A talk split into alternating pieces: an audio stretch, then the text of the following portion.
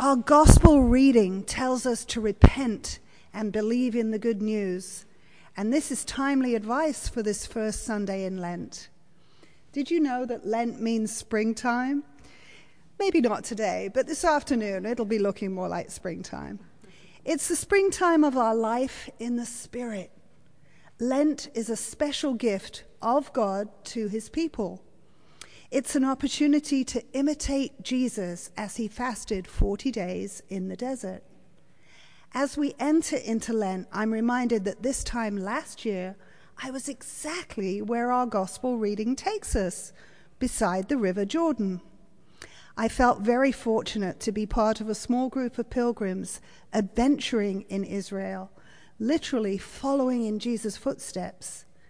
As Reverend Marilyn said in her sermon last week, it was amazing to think that you're walking in the same places that Jesus walked, looking at the same hillsides, and standing in the ruins of temples where he might have preached.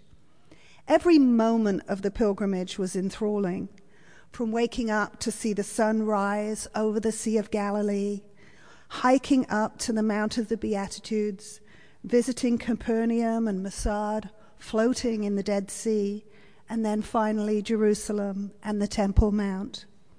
Seeing all of these places and realizing this is where Jesus walked. This is where his disciples fished. We even saw a boat excavated from biblical times. For me, it was a wonderful, transformative experience. It was spiritually nurturing and really well timed as the trip finished just before Lent of last year. Today's reading takes us to the banks of the River Jordan. Now let's talk about the River Jordan. It is not the beautiful flowing river you might picture for this baptism story. We're told that baptisms then usually took place in the wider mouth of the Jordan River, close to where it flows into the Dead Sea.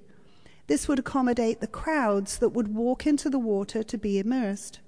Today, the river is probably much narrower than it was in biblical times, and it has very muddy banks, and the water is really smelly.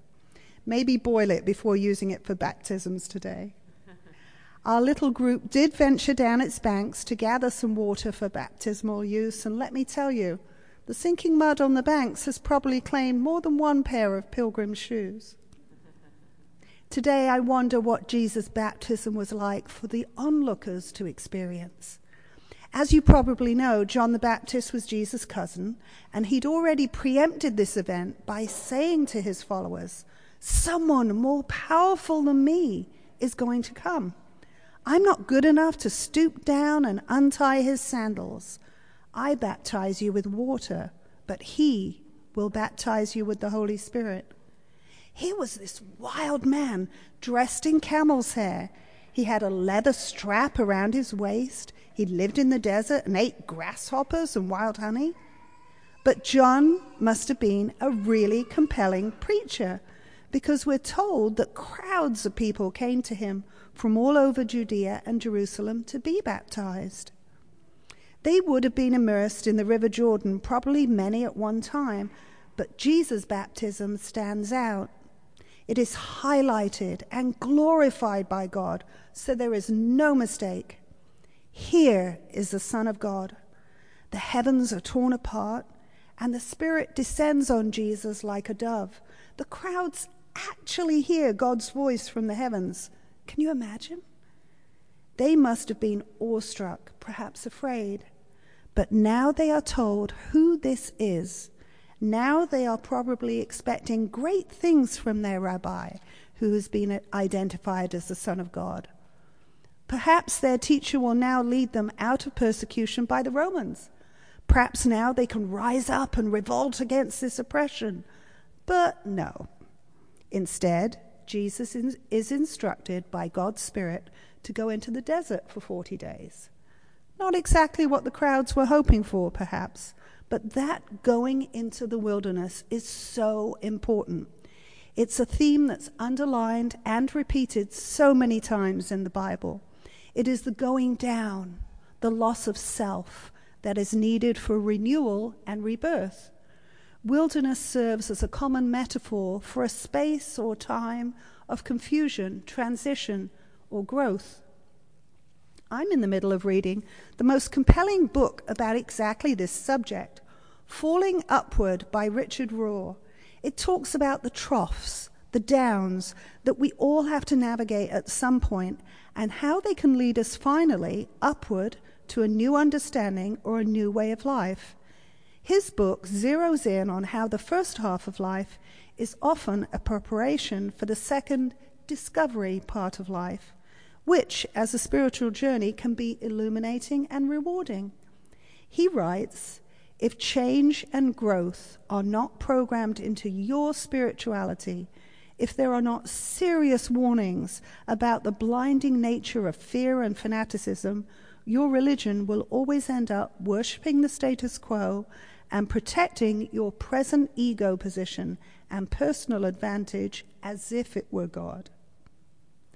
Going into the wilderness is often a metaphor for the time out we need to recalibrate our spiritual lives. It actually might be something as straightforward as consciously observing your own Sabbath. Definitely a plug for Rector Whitney's Keeping Sabbath talks. What will that look like for each of us? Is it detaching yourself deliberately from phones and email and perhaps television and radio news for a quiet day of inner reflection? What a generous gift to give yourself if you're able to do so. In this world of technology, a whole day of peace, calm, and quiet might be exactly what's needed. Or in this time of Lent, maybe you've been called to do more. Perhaps a time of fasting or abstinence what does that look like? Could it be 40 days, just as Jesus experienced in the desert, being tested by Satan? The wilderness of the Bible is a liminal space, an in between place, where ordinary life is suspended, identity shifts, and new possibilities emerge. Through the experiences of the Israelites in exile, we learn that while the biblical wilderness is a place of danger, temptation, and chaos, it's also a place of solitude, nourishment, and revelation from God. These themes emerge again in Jesus' journey into the wilderness following his baptism, therefore tying his identity to that of his Hebrew ancestors. The wilderness has many functions.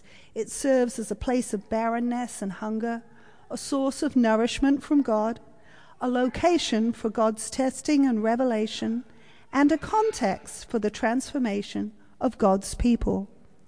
Today, we may, may not necessarily need a wilderness experience, but making just one little change in your spiritual practices at this time of Lent might be something that brings new meaning into your faith journey. Many people today adopt a diet and have a regular program of physical exercise, and many are beginning to discover the value of a spiritual exercise as well. The difference, of course, is that contemporary exercise and diet are usually self centered and focused on the physical, while the discipline and self denial recommended by the church are God centered and focused on the spiritual. Self denial is a valuable way of remembering that there are few things we truly need except God.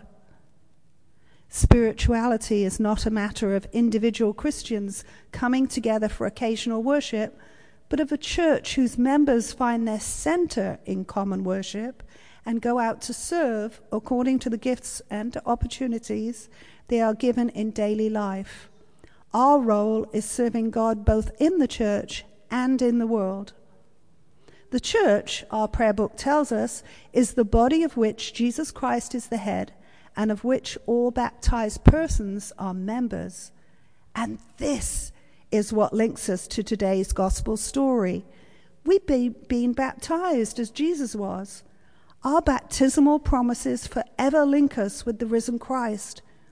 When we also see that all the roads of Lent lead to the renewal of our baptismal promises, we understand that a good Lent does not merely mean that we've confessed our sins and have been faithful to our Lenten practices.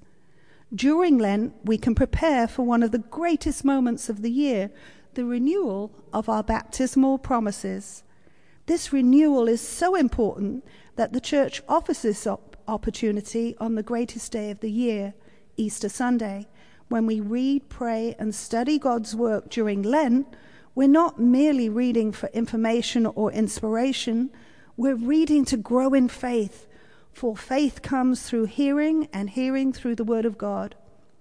With our faith growing deeper, we are preparing to make the greatest act of faith the renewal of our baptismal promises. If the Lord has His way, the renewal of our baptismal promises on Easter Sunday will be the greatest act of our faith lives. Even if we previously have totally committed our lives to the Father, Son, and Spirit, this Easter's renewal of our baptismal promises should not be a rerun. The love which God has poured out on our lives since last Easter should bear fruit in the deepest expression of faith in God that we have ever made. How wonderful if our Lenten journey can lead us toward renewed confidence in the good news of our risen Christ. I'm walking with you on this journey. Amen.